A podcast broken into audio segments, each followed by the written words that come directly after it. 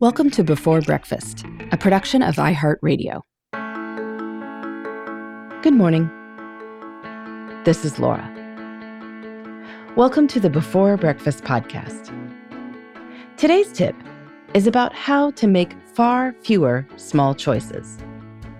Control what comes in. If you are intentional about what comes into your home, then you can relax, knowing anything that's there will be fine. As before breakfast listeners who also listen to my Best of Both Worlds podcast may remember, I had my kids pack their own lunches for camp this summer. What do they eat? I don't really know for any particular day. They had a rule that they had to pack one fruit or vegetable, but that was it. My daughter mentioned a cream cheese sandwich and watermelon lunch as one particular culinary adventure. There may have been cold leftover pasta some other day. Not my thing, but it doesn't need to be my thing. I don't know what they put in their lunchboxes, but I do know what is in our pantry and our fridge. If we don't have big batches of candy bars available, then they can't create lunches of all candy bars with a single grape to meet the fruit rule. We control what comes in, and yes, there is plenty of snack food in my house, but it's all within an acceptable range. So, as long as the adults are controlling what comes into the kitchen and pantry, the kids can choose what makes it into their lunchboxes without hovering supervision.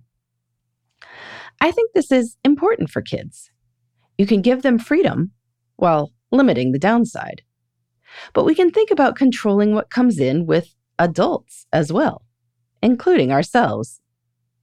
If you want to cut down on drinking soda, then don't buy soda at the grocery store.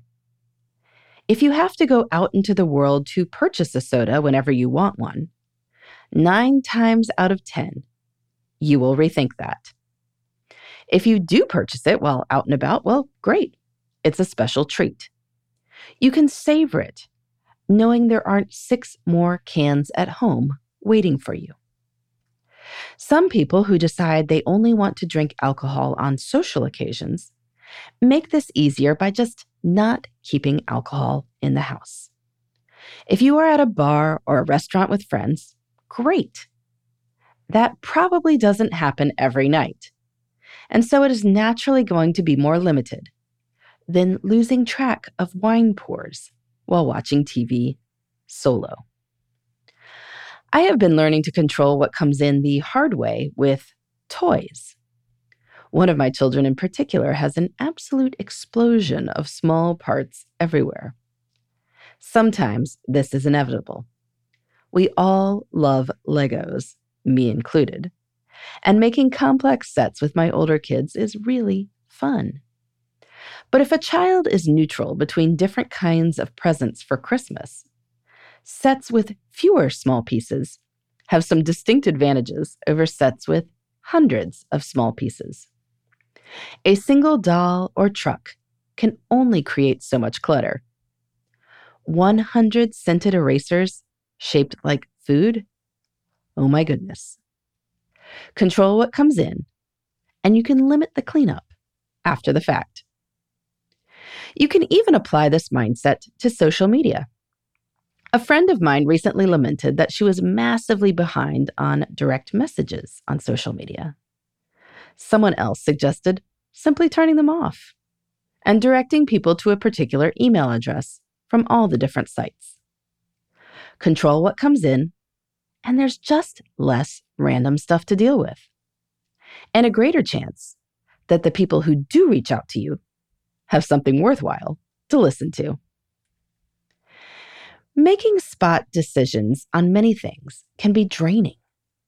When you control what comes into your house or even into your inbox or into your life in general, you can limit the number of decisions you need to make.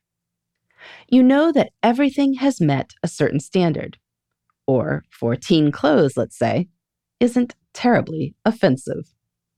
So within that, people can make their own choices. Everything is decent and not covered in holes. So fashion is up to the individual. Camo pants and camo shirt?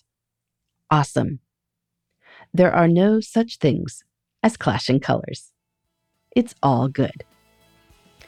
In the meantime, this is Laura. Thanks for listening. And here's to making the most of our time.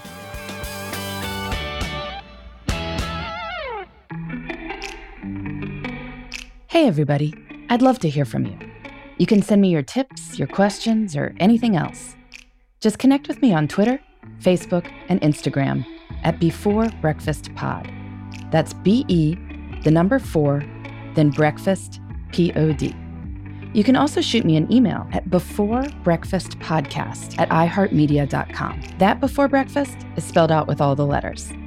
Thanks so much. I look forward to staying in touch.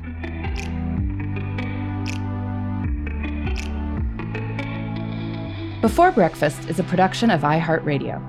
For more podcasts from iHeartRadio, visit the iHeartRadio app, Apple Podcasts, or wherever you listen to your favorite shows.